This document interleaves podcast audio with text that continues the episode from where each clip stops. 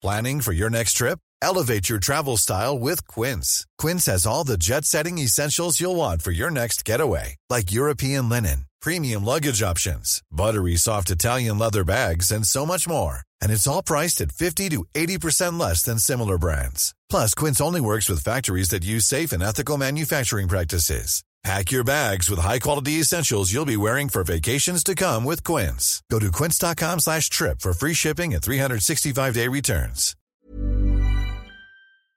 Esta entrevista pertenece a la serie especial COVID-19 que estoy grabando con distintos expertos de la salud. Para no perderte ninguna entrega, te recomiendo que te suscribas al podcast de Cristina Mitre en cualquiera de las aplicaciones de reproducción de podcast, como Spreaker, Apple Podcast, Evox, Google Podcast, Spotify o YouTube. Mucha fuerza a todos. Esto pasará. Hoy queda un día menos.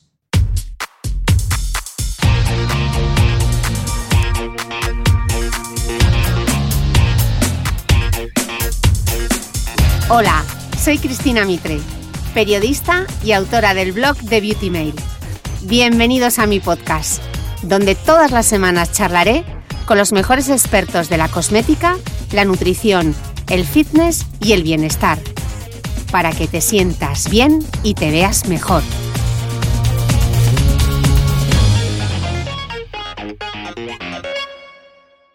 Bienvenidos todos a esta nueva entrega del especial COVID-19 que estoy grabando en el podcast. Hoy estoy haciendo una conexión directa Dubái-Londres con Blanca González. Ella es doctora en biología molecular y divulgadora científica a los mandos de su blog Dice la Ciencia y a quien también podéis seguir en Instagram. Así que no dudéis en hacer follow a partir de hoy porque Blanca tiene muchísimas cosas que contarnos. Blanca, bienvenida al podcast. Me hubiese gustado que hubiese sido cara a cara, pero chica, por internet. bueno, es lo que hay estos días. Muchas gracias por invitarme, encantada de estar aquí. Bueno, muchísimas gracias a ti. Te quiero lanzar la pregunta de este podcast especial es, ¿cómo será la vuelta a la normalidad? Pero antes de que me contestes a la pregunta, creo que es necesario que contextualicemos un poco eh, pues qué es el virus, cómo está, cómo actúa. Entonces, la primera pregunta sería esa. ¿Cómo actúa este virus y, por qué será importante tenerlo en cuenta a la hora de volver a la normalidad? Eh, bueno, este virus eh, es un, agente infeccioso, ¿vale? Los, virus son organismos muy, muy sencillos que necesitan eh, una célula para replicarse y para multiplicarse. Entonces, este virus que se llama SARS-CoV-2 y es el que, el que mm, genera la enfermedad COVID-19, es una, es una enfermedad respiratoria, entonces eh, empieza infectando la garganta y lo que hace es que mm, tiene, bueno, hemos visto toda la imagen de esa, de esa bolita con, la, con las espigas y esa espiga lo que hace es una especie de llave que abre, abre la puerta de la célula y consigue de esa forma engañar a la célula para meterse dentro y una vez que está dentro la célula queda secuestrada y no tiene más remedio que ponerse a las órdenes del virus y empezar a, empezar a replicarse. La célula se convierte en una, en una máquina de, mm, de multiplicar virus hasta el punto de que en el proceso se generan miles de, miles de virus y la célula llega a explotar. Eh, entonces, una vez que, que los virus salen, empiezan a infectar a las células de alrededor empiezan a generar un, daño. En ese proceso, el, sistema inmune eh, detecta que, mm, que, hay una infección y empieza a mandar eh, una, una, eh, respuesta, una respuesta inflamatoria para intentar contrarrestar esa infección. Y es cuando empezamos a, sentir síntomas, ¿no? Cuando empiezas a sentir, por ejemplo, que tienes inflamación en la garganta y luego poco a poco el virus va avanzando. Esta, hay mucha gente que se queda al principio, incluso que llega a no desarrollar síntomas, que es una de las características de este virus, eh, pero pues, la infección puede seguir avanzando, va bajando eh, en el tracto respiratorio y llega a los pulmones. Entonces, eh, una de las cosas que hace este virus es que ataca a los alveolos pulmonares. Los alveolos pulmonares es la estructura básica del pulmón en el que se produce el intercambio gaseoso, es lo que nos permite respirar. Y cuando cuando los alveolos pulmonares eh, se dañan, la respiración obviamente eh, se afecta. Eh, si, se extiende mucho la infección, entonces vas creando, hay un, problema entre lo que es el daño que va creando el virus y la respuesta inmunitaria que puede, que puede causar daños colaterales. Y, bueno, si se te va de las manos, termina siendo una respuesta inflamatoria grande que, como hemos visto, en muchos casos llega a, la muerte, de hecho. A la muerte. Cada vez hemos ido sabiendo más cosas de este virus y me gustaría, eh, Blanca, que fuésemos paso a paso qué hemos ido conociendo. Por ejemplo, desde, desde la transmisión, ¿no? Eh, sí, bueno, eh, sabemos, sabemos muchísimo de este virus, para, la verdad, para el poco tiempo que hace que lo conocemos. O sea, si uno se quiere levantar por la mañana y acostarse leyendo eh, artículos de, del virus, lo puede hacer. con respecto a las características epidemiológicas, la, mm, la, transmisión, creemos que es un virus contagioso, pero no súper contagioso. El parámetro que mejor mide lo que es la, capacidad de transmisión de un virus es lo que se conoce como el número básico de reproducción, eh, que se suele llamar R0. Esto es importante conocerlo porque lo que te dice es por cada caso eh, que se produce cuál es el número medio de personas que van a estar infectadas.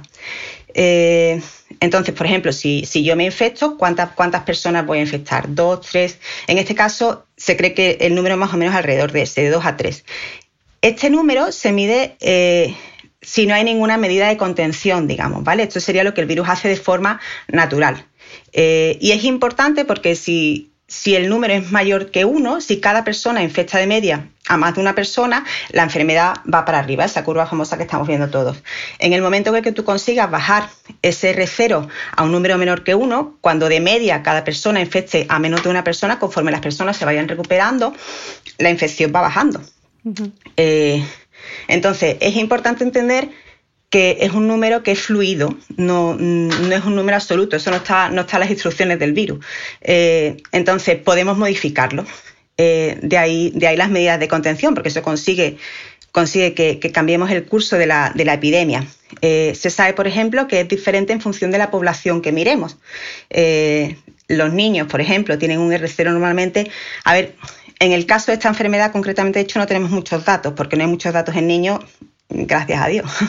Eh, mm, pero sí que sabemos que en otros virus que son parecidos, que se transmiten de la misma forma, como la gripe, el R0 eh, en niños suele ser bastante alto. Y eso es porque bueno, solo tienes que ver cómo juegan los niños, o sea, los niños se infectan los unos a los otros, eh, no respetan las normas básicas de, mm. higiene y, luego van al colegio y se, van a casa con, los virus mm. puestos. Y esa es, la, esa es la razón entonces por una de las primeras medidas que se toman, eh, por ejemplo, aquí en Dubái lo primero que se hizo fue cerrar colegios y universidades, ¿no?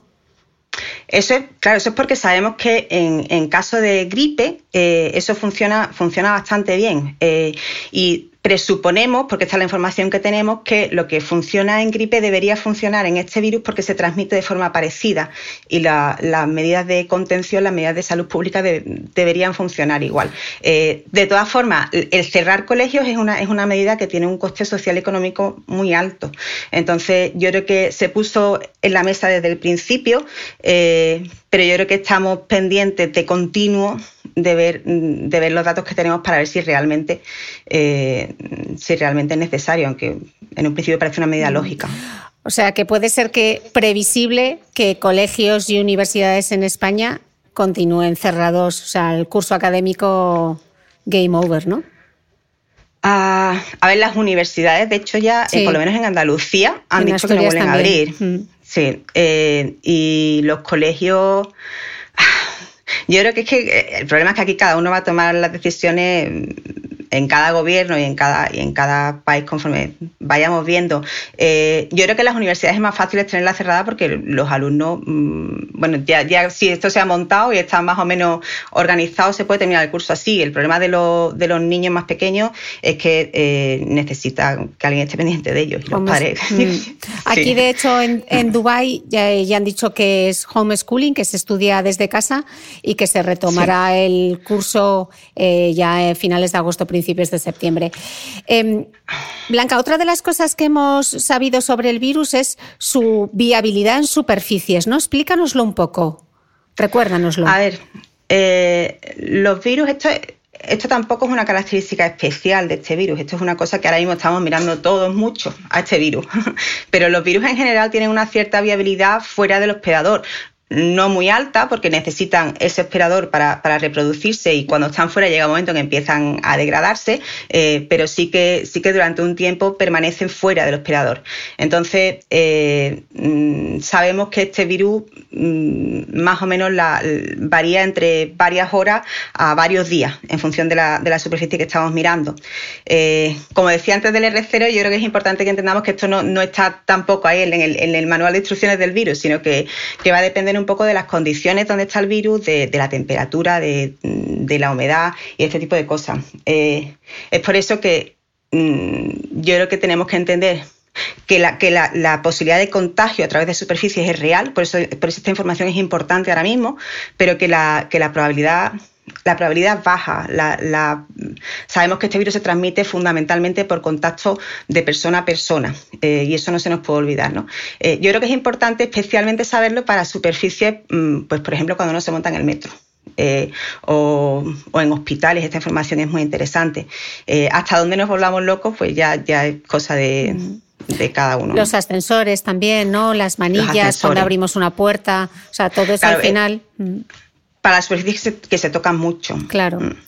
Vale, o sea que estamos viendo que eh, una de las principales vías de transmisión es el contacto social, con lo cual esto va a determinar mucho eh, la respuesta a, la pregunta como a la pregunta que te lanzaba al comenzar el podcast.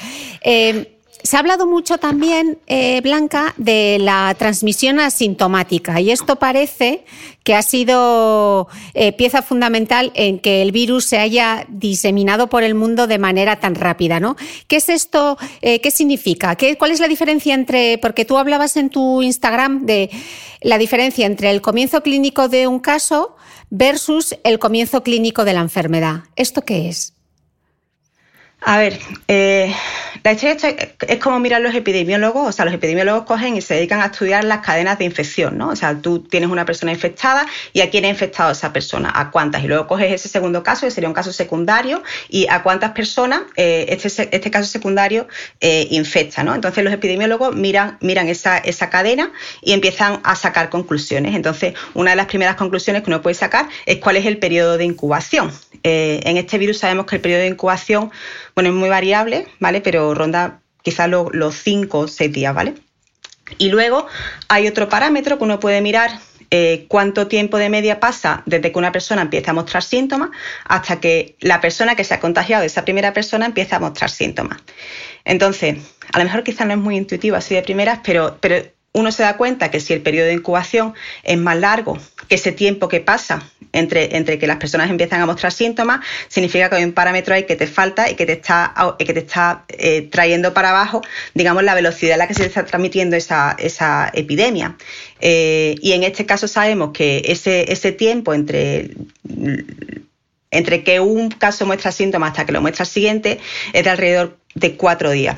Eh, eso significa que es una epidemia que es medianamente explosiva, o sea, que se transmite de forma rápida y significa, significa que está habiendo transmisión asintomática. Entonces, eso puede tener eh, dos posibles explicaciones. La primera es que eh, hay, bastante, hay bastantes casos que se desarrollan sin ningún tipo de síntomas, no sabemos si esos son contagiosos o no. Y la segunda es que antes de que una persona empiece eh, a mostrar síntomas, ya esté siendo contagioso. O posiblemente, lo que muy probablemente sea el caso, una combinación eh, de los dos. La Organización Mundial de la Salud nos ha dicho hace, creo que hace un par de días, que mm, deberíamos considerar que las personas son contagiosas desde uno a tres días antes de empezar eh, a mostrar síntomas. Lo que no sabemos es cuánto eh, contribuye esa esa transmisión asintomática a, la distribución de la enfermedad, a la, diseminación. Eh, los números varían de momento mucho en, la literatura científica y hasta que no tengamos datos eh, más claros de, cuánta gente hay contagiada, es, es, muy difícil que lo sepamos. O sea que aquí van a tener un papel fundamental todo el tema de los test en los que me gustaría que hablásemos un poquito más adelante, que también van a ser pieza clave para poder responder a la pregunta del podcast. Em, ¿Se transmite por el aire, Blanca, o no? Eh, ¿Se transmite por el aire? No. O sea, eh, a día de hoy, la Organización Mundial de la Salud dice que en función de, los datos que tenemos, puede que haya algo de transmisión, digamos, oportunista, pero que eh, no se transmite por el aire. O sea, la, forma fundamental de transmisión del virus es a través de las gotículas, eh, al toser, al hablar, en fin, de persona a persona, pero no por el aire. Ok. Eh, de hecho, este COVID-19, que todos ya nos hemos aprendido el nombre, no es un coronavirus, no es un coronavirus, que siempre digo corona, se me va porque estoy pensando en los pinchos, no es un coronavirus nuevo. De hecho, este, este es como el tercer brote que existe en el mundo, ¿no? Tiene un primo que se llama el SARS, que es el síndrome respiratorio agudo, eh, que se dio en China en 2003. ¿Qué, ¿Qué, diferencias hay entre ese SARS de 2003 y este nuevo coronavirus? Sí, a ver, son, dos virus muy parecidos. De hecho, el nombre del virus se lo ha puesto básicamente como diciendo, esta es la segunda versión de, lo que ya pasó.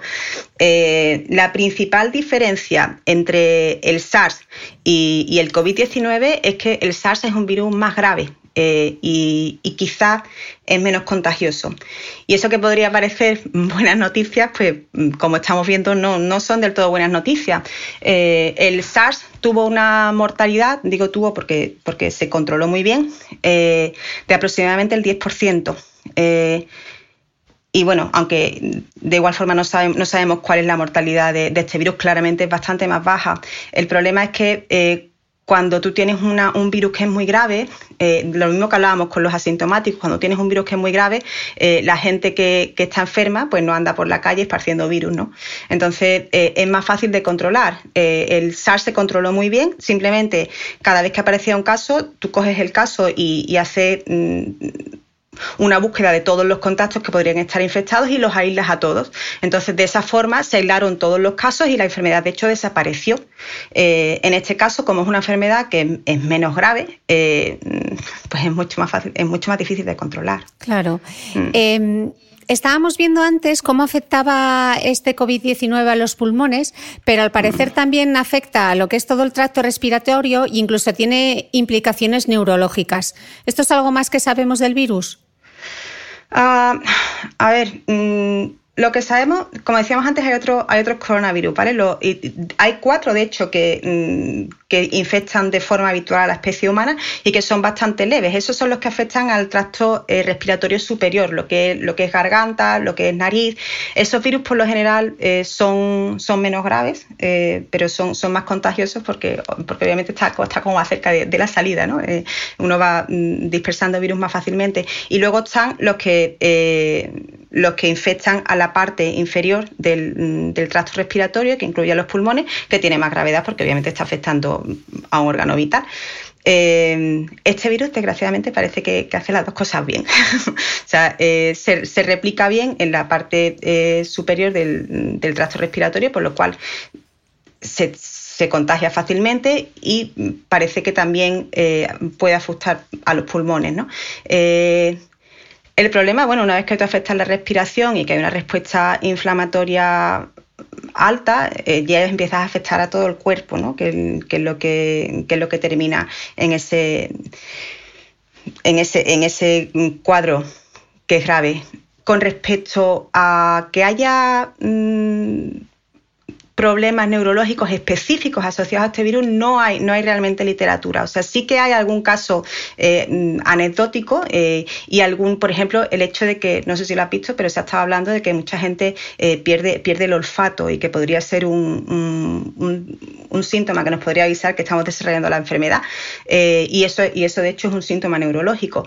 Pero de momento no se sabe. O sea, estamos aprendiendo conforme, conforme vamos avanzando. Eh, ¿Por qué este COVID-19 ha sido tan, tan habilidoso a la hora de, propagarse, si se compara, por ejemplo, con el SARS?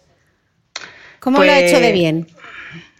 Hombre, lo ha hecho muy bien. Yo creo que, estamos todos de acuerdo que lo ha hecho muy bien.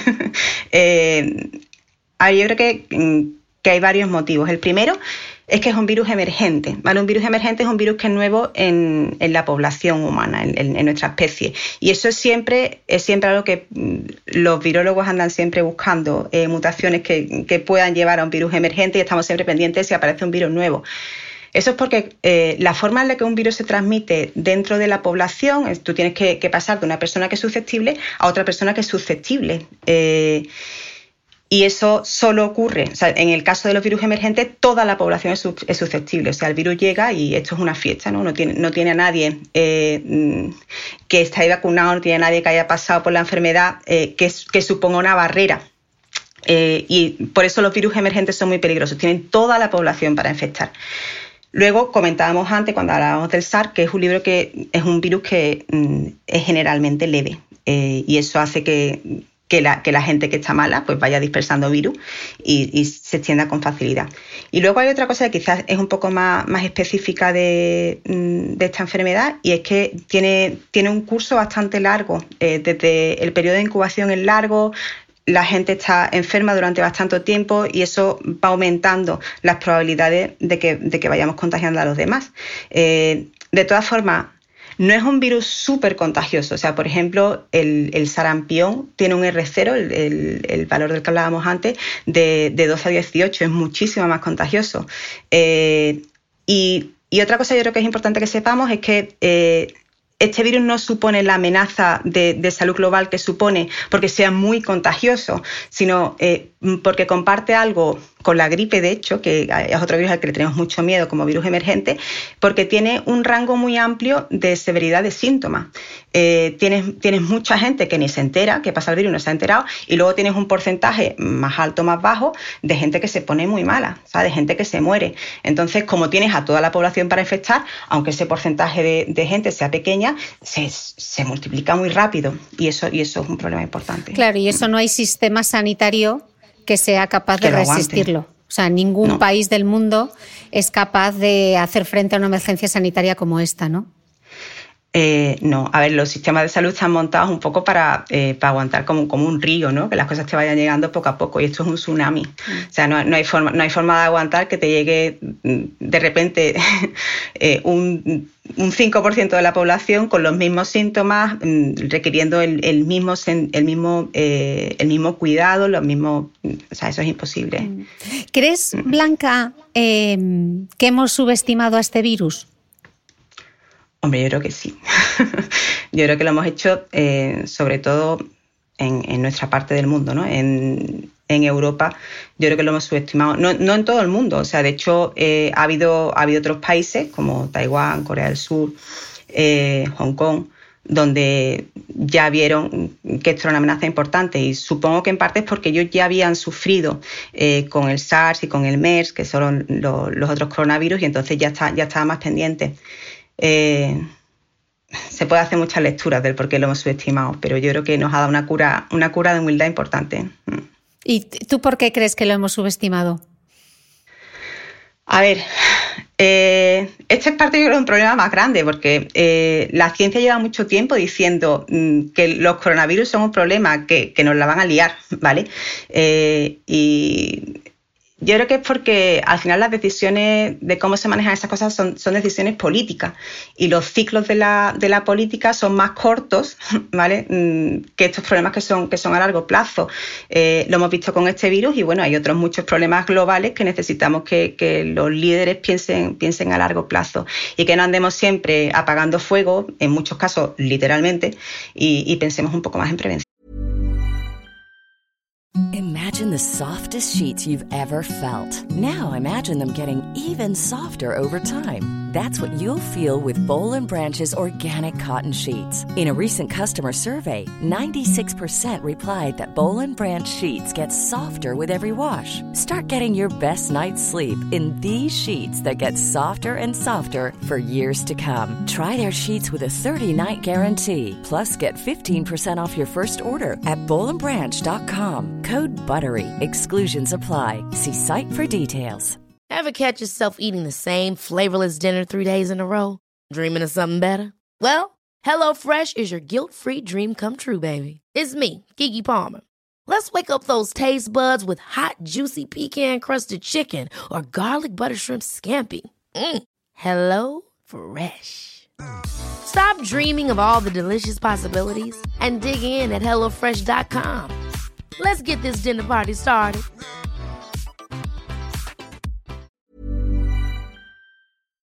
Mm.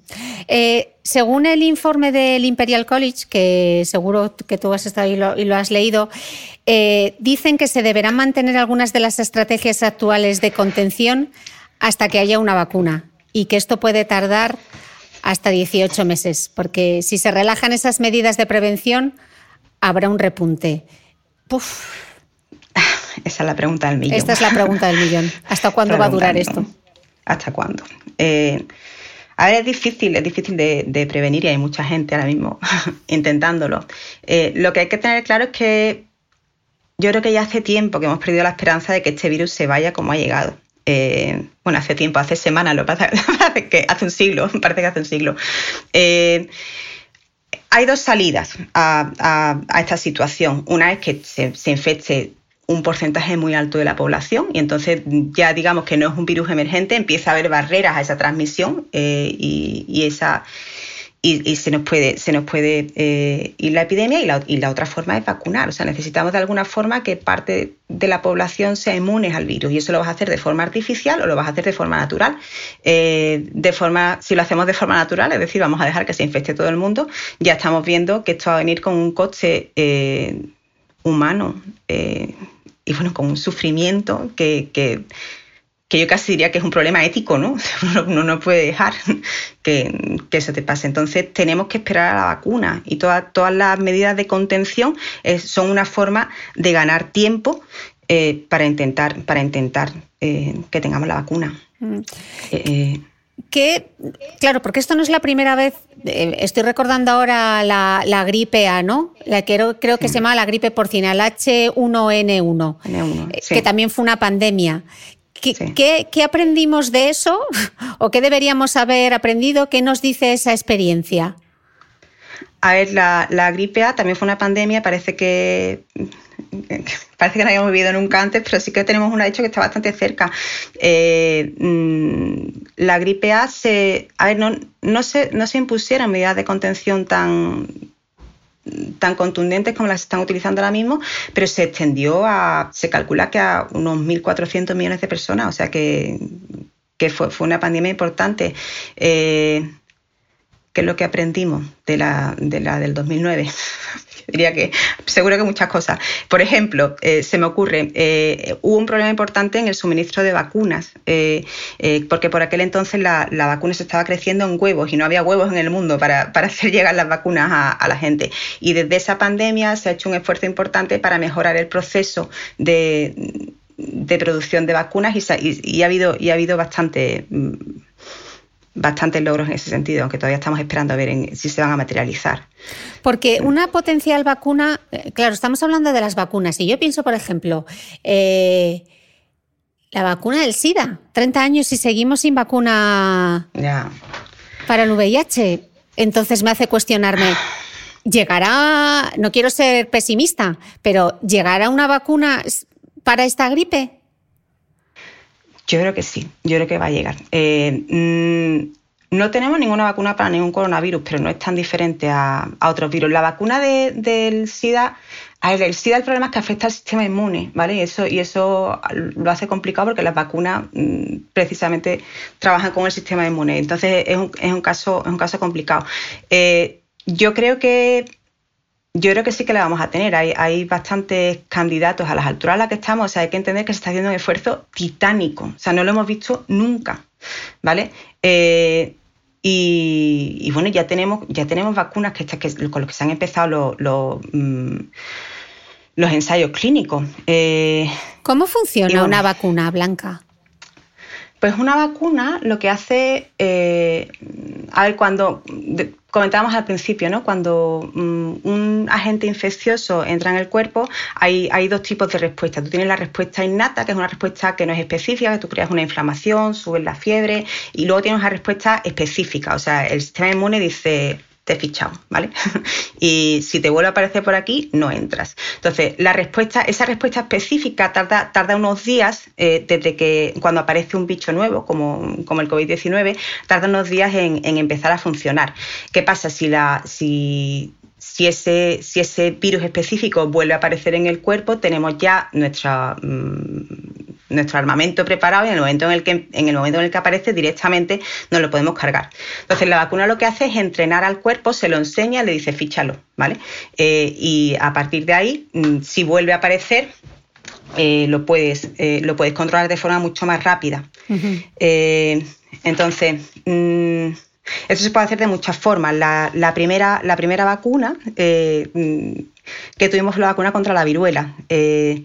Hubo un médico británico en el siglo XVIII que se dio cuenta, la viruela por aquella época mataba a muchísima gente, eh, pero se dio cuenta que la gente que, trabajaba con vacas no, no, los, les infectaba, ¿no? Entonces, eh, las, personas que... Eh, ¿Cómo se dice? La palabra que te sale en inglés. Venga. Milk, milk de caos. Ordeñaban. Ordeñar, ordeñar. Gracias, gracias. Hablo en español. Eh, las personas que ordeñaban las vacas eh, cogían una especie de, viruela vacuna, que de ahí viene la palabra, eh, en, las manos les salían las póstulas de la viruela. Entonces esas personas desarrollaban inmunidad contra la viruela humana. Hubo un médico británico que se dio cuenta de esto y y bueno, eran otros días y cogió, cogió la viruela vacuna, eh, se la inyectó al hijo de su jardinero y luego le inyectó eh, la vacuna, la, perdón, la viruela humana y se dio cuenta que no desarrollaba la enfermedad. Entonces, esa fue, digamos, la, primera, eh, la primera vacuna que hicimos. Y a partir de ahí, bueno, pues obviamente hemos mejorado mucho en métodos y en ética. Y, se hace de muchas formas, o sea, uno puede coger el, el virus y y atontarlo, ¿no? Para que no pueda, para que no pueda infectarte. Y ahora mismo hay muchos métodos que se están desarrollando. Eh, puedes coger un trozo, pues como esa, esa, esa espiga, ¿no? Que, hemos visto todos del coronavirus, se la enseñamos al, cuerpo y decimos, mira, esta, esta, es la pinta que tiene el virus. y, si vuelve, si vuelve a aparecer, eh, no le dejes entrar. capaz de reconocerlo. Sí, eh, efectivamente. si ya has tenido la enfermedad, ¿te inmunizas de por vida?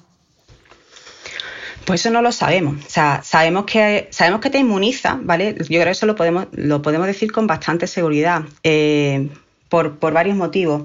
Eh, bueno, primero porque este virus funcionará como funcionan todos, ¿no? No, creo que tenga que sea el virus más especial del mundo. Eh, y luego hay, hay varios datos que nos indican que esto, que esto puede ser así. Se ha visto, por ejemplo, en, monos, sí que se ha hecho ya el intentar reinfectarlos y no, y no se ha podido hacerlo. Eh, y luego también porque parece que se está utilizando con ahora mismo todos los datos son preliminares, ¿vale? Mm. Pero eh, se utiliza, tú coges el plasma de una persona que está infectada y puedes directamente metérselo a una persona que está enferma y parece ser que, esto está funcionando. Y eso significa que esta persona, la primera, había tenido una respuesta inmunitaria que, ha dejado una memoria, ¿no? Eh, Luego sabemos que el SARS y el MERS, que son sus primos más cercanos, sí que por lo menos desarrollan inmunidad durante varios años. Pero, mm, y luego he visto también, lo que pasa es que esto no está publicado, por lo cual hay que tomárselo con... Pero lo he visto, lo he visto en Nature, eh, que hay un coronavirólogo que, dice que la ha mirado y ha visto eh, inmunidad de SARS 15 años después de las infecciones, por lo cual no sabemos, pero bueno, es posible que sí que se desarrolle una inmunidad, sino de por vida a largo plazo. Vale. Y ahora que estamos consiguiendo eh, aplanar esa famosa curva, eh, cuando se relajen un poco las medidas de contención, ¿esto será como la gripe que volverá de nuevo en octubre y noviembre? Ah, desgraciadamente lo que no sabemos es siquiera si se va a ir. Eh, como, como, decía antes, yo creo que en un determinado momento tuvimos la esperanza de que el virus se fuese como ha llegado, pero teniendo en cuenta cómo se, cómo se ha extendido eh, en tan poco tiempo durante el mundo, hay poca esperanza que este virus mm, tenga ninguna intención de desaparecer. Eh, Sí que suele ocurrir, eh, como decías, con la gripe, que en verano, en el hemisferio norte, bueno, el verano en todos sitios, pero nosotros estamos llegando al verano, eh, con, el aumento de temperatura baje la tasa de transmisión. Entonces eso normalmente suele ayudar. También en el verano los sistemas de salud suelen tener menos carga, que, eso va a ayudar. Y, bueno, hay que entender que es un problema de salud global. Entonces, claro, si, resulta que en el hemisferio norte ahora mismo eh, esto baja, pues es probable que esté subiendo en el hemisferio sur. Y, claro, cuando es, un ciclo continuo. Mm. Eh, entonces tenemos, que, ver lo que pasa. ¿Y qué va a pasar entonces eh, con los grupos de riesgo, como por ejemplo con las personas mayores? ¿Van a continuar ellos y otros potenciales grupos de riesgo ¿Van a continuar eh, confinados hasta que se encuentre una vacuna? ¿Van a tener que seguir extremando las, el distanciamiento social? A mí esto me lo pregunta mi madre cada vez que hablo con ella. si tiramos la llave o... A ver, eh, tenemos que entender eh, que el virus no se va y que, mm, que, esto no se acaba hasta que haya vacuna. Esas dos cosas son ciertas, esas dos cosas pues, no parecen de primera buena noticia. Pero también hay que entender, o sea, todos conocemos la famosa curva, una vez que salgamos de esa curva, la probabilidad de infección, una vez que salgamos a la calle, es bastante baja, ¿vale? Porque mm, empezará a subir otra vez si, si, no hacemos nada al respecto y vamos a necesitar mantener eh, de alguna forma esa curva de forma artificial. En, esos niveles para que no, para que no vuelva a subir. Eh, los grupos de riesgo van a tener que extremar eh, precauciones. Y los temas de distanciamiento social es muy posible que se mantengan incluso cuando, cuando eh, la curva esté abajo del todo. ¿Cómo se va a implantar eso? Pues va a depender del país, va a depender de. Cada uno va, a tomar su propia, su propia medida, pero obviamente los grupos de riesgo tendrán que extremar medidas. Y como digo, todo eso en un contexto, uno siempre tiene que tener en cuenta cuál es el coste de la medida que está aplicando, no solo a nivel eh, poblacional, sino a nivel personal. Oye, el, quedarte en casa durante año y medio depende mucho de tus circunstancias. ¿sabes? Si uno vive en un piso de 40 metros cuadrados, ¿sabes? vive solo, es que a lo mejor mucho peor quedarte en casa que salir a la calle, ¿sabes? teniendo en cuenta cuál es el, riesgo real de infección, si realmente no hay, no hay un nivel de, transmisión muy alto en la, en la comunidad. Entonces va a haber una combinación de lo que te diga lo que te digan las autoridades y luego tener un poco de sentido común. Así que realmente más allá de la vacuna, creo que todos vamos a tener que hacer un trabajo de, responsabilidad individual, ¿no, Blanca? Sí. Eh, a ver, yo creo, yo apelo siempre mucho a la responsabilidad individual desde, dice la ciencia, cualquiera que me sigue lo sabe. Eh, y yo creo que que es muy importante que entendamos que en esto estamos, estamos todos juntos. O sea, eh, cada, cada persona es un nodo en una red de casi 8.000 millones de personas y todos tenemos la capacidad de, contribuir eh, de una forma positiva o de una forma negativa. Eh, entonces yo creo que, es muy importante, mira, para mí yo creo que la, lo más importante que todos podemos hacer es estar, informados. La información, en, la información es poder. Eh, y, estar informado no significa el escucharte los 200 audios de, WhatsApp que te llegan todos los días, que lo puedes hacer o no, sino, sino estar informado, eh, irte a las fuentes oficiales, tú que eres periodista estoy seguro que, que estás de acuerdo con lo que estoy diciendo, mm. y, que una cosa no sustituye a la otra, o sea, eh, todos deberíamos pasarnos, todos, por la página de la Organización Mundial de la Salud, que es la principal autoridad en este tema, y, y está haciendo una labor loable en ese sentido, o sea, hay muchísima información, todos deberíamos conocer qué es lo que debemos hacer y, también es importante que conozcamos cuáles son las consecuencias de nuestras acciones, ¿vale? Si, si yo, porque, porque es un modificador fantástico de conducta, o sea, saber que si yo no me lavo las manos, ¿vale? No solo es que mm, esté evitando el riesgo para mí, sino para mi vecina de 85 años que puede terminar en la UCI. Y no solo eso, sino que al ser un problema de salud global en, en los países en los países en desarrollo esto va a ser un problema muy importante. O sea, eh, te pones a pensar en África y se, te parte el alma. O sea, leía el otro día que, por ejemplo, eh, en, en Somalia tienen 15 camas de UCI para una población de 15 millones de personas. ¿Vale? O en Sierra Leona tienen un respirador y son 7 millones de personas. Eh, leía que en el Chad tienen 3 médicos por cada 100.000 personas. es decir, mi acción particular tiene influencia en, cómo va a funcionar esto en mi comunidad y cómo va a funcionar a nivel global. Eh, entonces uno empieza a poner las cosas en contexto y a lo mejor que se te pida que te laves las manos y te quedes en casa. Tampoco es tanto. Claro. Eh, Blanca, para volver a la normalidad, por lo que he leído, necesitamos saber cuánta gente ha tenido la enfermedad y calcular así cuál es el grado de inmunidad, ¿no? Pero hay mucha gente que ha pasado el coronavirus y seguro que no se ha hecho las pruebas, porque en Madrid hay mucha gente que no le han hecho las pruebas. Entonces, ¿cómo influye todo esto en, este escenario y cómo sé yo si realmente he pasado o no por el virus? Pues no lo sabes. O sea, no lo sabes y yo creo que todos sabemos que los datos que estamos leyendo aquí en todo sitio eh, es una, o sea, los datos van a ser mucho más altos. Eh, y no hay forma de saberlo no solo si has pasado la enfermedad de forma leve, no hay forma de saberlo incluso si has pasado la enfermedad de forma grave, a no ser que hayas ido al hospital y te hayan hecho un test. Aquí, por ejemplo, en Reino Unido, mmm, da igual los síntomas que tengas, o sea, te dicen quédate en casa y, ya está. Entonces, eh, hasta que no sepamos qué nivel de la población eh, ha pasado por la enfermedad, es muy difícil que conozcamos la extensión de la epidemia. Y, y, claro, esa extensión eh, va a influir directamente en cuál es el tipo de medidas que tenemos que, que tenemos que aplicar por lo cual es muy importante tener esa información. Mira, ahora mismo eh, la Organización Mundial de la Salud eh, primero ha sacado un, mega ensayo clínico que ha llamado Solidarity, que, están mirando para diferentes eh, antivirales, y ahora acaba de sacar un, un, proyecto, un programa que se llama Solidarity 2 tú, eh, y que, precisamente tiene como objetivo el intentar entender la extensión de la, mm, de la, pandemia, porque es que no tenemos ni idea, esa es la realidad. O sea, especialmente si hay, si hay mucha gente que lo está pasando de forma sintomática y como decía, los números varían muchísimo. O sea, yo he visto desde, desde un 12 a un, a un 80% de gente asintomática. Hasta que no tengamos una idea del número de gente que lo está pasando, es muy difícil que, Claro, eh, hay que entender que sería, que sería muy buena noticia, ¿vale? El, pensar que esto es mucho más grande de lo que creemos, porque eso significaría que ya tenemos un porcentaje de la población infectada, que, ese porcentaje es inmune eh, y eso va a hacer que las medidas de contención no tengan que ser tan importantes. Mm.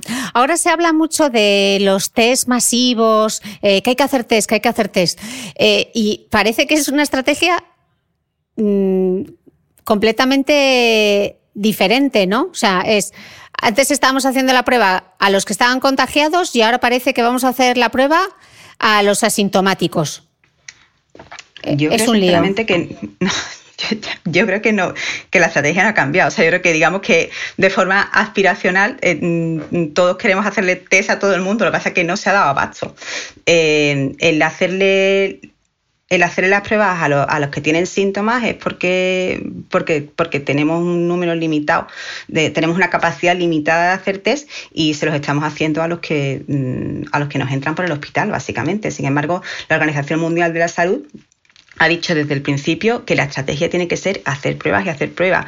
A la hora de controlar una pandemia siempre hay los expertos en salud pública hablan de que hay un mantra que es detención temprana y acción temprana. Entonces, uno necesita saber quién está, eh, quién está enfermo. No, se puede, no se puede luchar a un enemigo que no sabe ni dónde está, ni qué grande es. Mm. ¿Es el mismo test el que se utiliza para saber si ya estoy contagiado o el que se utiliza para saber si lo he pasado? ¿Funcionan igual o no? No, son, son dos test diferentes. O sea, uno, uno de ellos, el que, el que es capaz de detectar la enfermedad cuando está en activo es lo que se llama una PCR, eh, que lo que hace es detectar directamente la, presencia del virus en los tejidos. Eh, entonces, es una detección que, lo que hace es mm, mirar el genoma del virus, eh, el ARN, el, ácido nucleico, y este es el que estamos viendo que se hace con un hisopo, es el que, se está haciendo básicamente en todos sitios, se hace con un hisopo eh, y, busca directamente el virus para ver si está en esa muestra. El problema con este, con este tipo de, de test es que son relativamente caros, mm, requiere instalaciones específicas, requiere mm, de personal cualificado. Entonces, eh, bueno, por lo que estamos viendo, parece que hay bastantes cuellos de botella en el, en el proceso y no estamos consiguiendo escalar como, como, deberíamos. ¿no? Y luego, el otro tipo de, test, el que te va a decir si lo has pasado o no, es lo que, lo que está buscando no es la presencia del virus, sino, digamos, la huella. Eh, lo que está mirando es si hay anticuerpos, has desarrollado mm, una, una respuesta inmune en contra de ese virus eh, y, este es específico bueno, como el otro, ¿no? Es específico de, este virus y se han desarrollado test la verdad que sorprendentemente rápido y, muchos diferentes a lo largo del mundo. Eh, y son los que tienen, los que tienen la capacidad de darte estos test que son tipo embarazo, ¿no? que tú simplemente eh, se hace con sangre o, con saliva eh, y en cuestión de, minutos tienes una respuesta. Lo que pasa es que, hasta ahora no parece que estén funcionando demasiado bien. tenemos que ver cómo, cómo avanza la cosa. Porque, porque el virus te deja el sistema inmune no, es una cuestión, es una cuestión técnica y yo creo también que ahora mismo estamos ahí todos viendo de hay que ver, es que resulta que le dan este test y sale un resultado, le dan el otro y sale, sale un resultado diferente, o es que no mm, te salen muchos falsos negativos, muchos falsos positivos. Esto es eh, business as usual. es decir, esto es, esto es, el pan nuestro cada día en ciencia. Eh, lo que pasa es que ahora mismo está todo el mundo viendo el proceso en directo, ¿vale? Y acelerado. Eh, llegará un momento en que entendamos por qué este test está dando positivo y el otro no. Lo que pasa es que eso requiere un tiempo.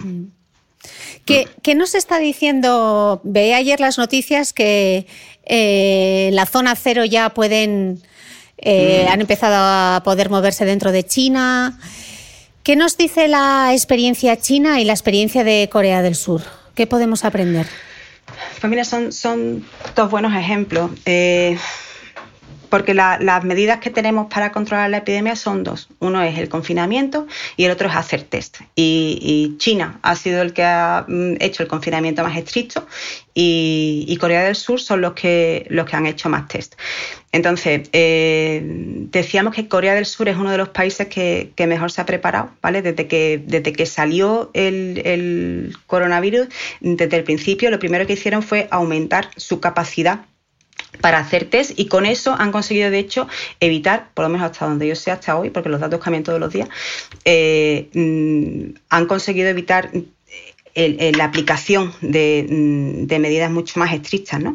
Eh, porque parece ser que tenemos una ventana en esta, en esta curva, ¿no? Si al principio, en vez de, ¿sabes? Cuando tenemos poca gente, somos capaces de, controlar quién está enfermo, podemos aislar a, esa persona y a sus casos, es, posible controlar eh, la enfermedad sin necesidad de aplicar medidas tan contundentes como las que estamos viendo. Mm. Eso a ver, eso son buenas noticias, eh, teniendo en cuenta que estamos ya todos mirando, y eso también son buenas noticias, estamos ya todos mirando qué es lo que hay detrás de, esa curva que estamos pasando, y, está muy bien saber, bueno, que, existe la posibilidad de, a base de, de hacer muchos test, probablemente, si no controlar del todo, ralentizar la diseminación de la enfermedad. Ok, ya hemos visto eh, todo el contexto y entonces ahora me tienes que responder a la pregunta con la que arrancaba el podcast, que es si habrá una vuelta a la normalidad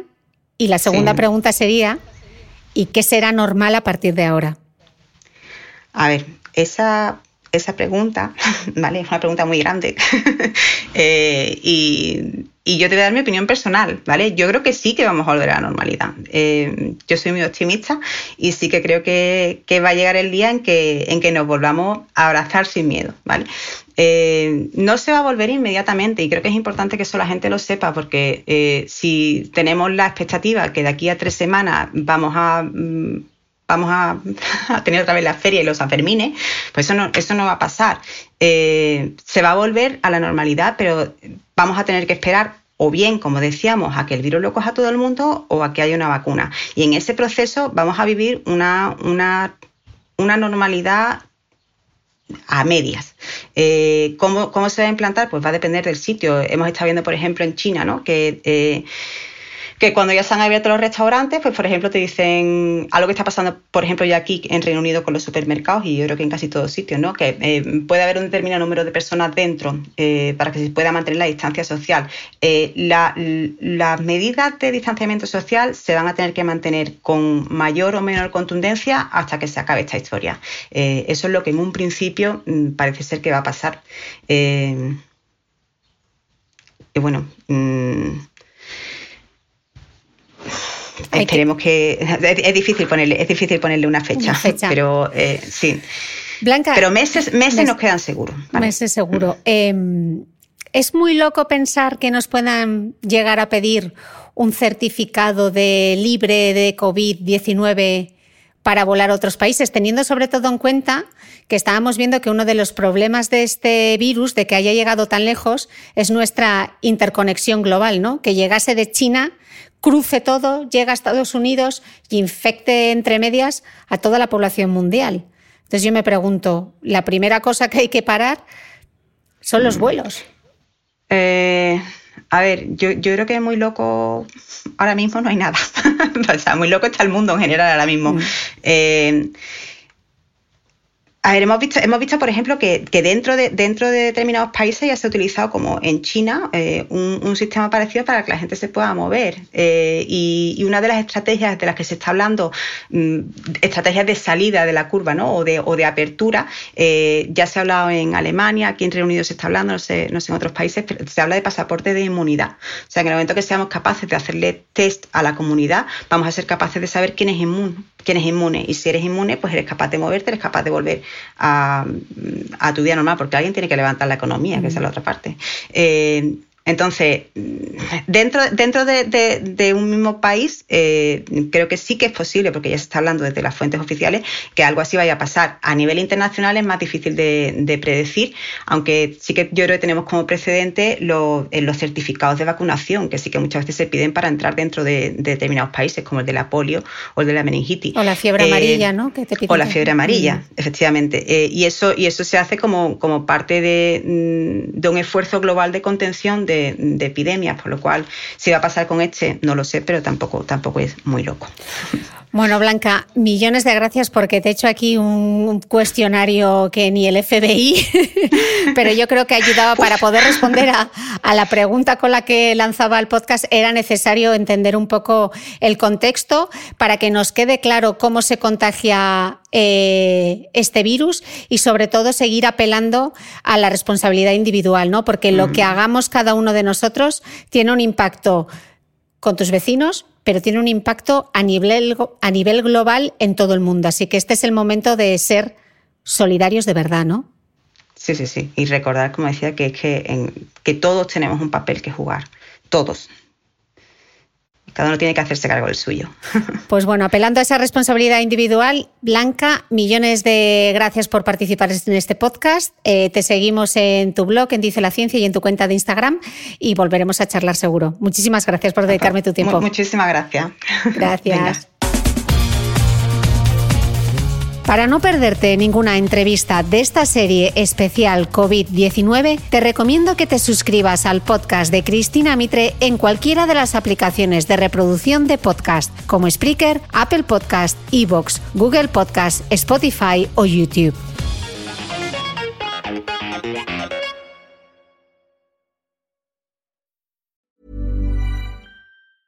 Hi, I'm Daniel, founder of Pretty Litter. Did you know cats tend to hide symptoms of sickness and pain? I learned this the hard way after losing my cat, Gingy. So I created Pretty Litter, a health monitoring litter that helps detect early signs of illness by changing colors, saving you money and potentially your cat's life. Pretty Litter is veterinarian developed, and it's the easiest way to keep tabs on your fur baby's health right at home. Go to prettylitter.com and use code ACAST for 20% off your first order and a free cat toy. Terms and conditions apply. See site for details.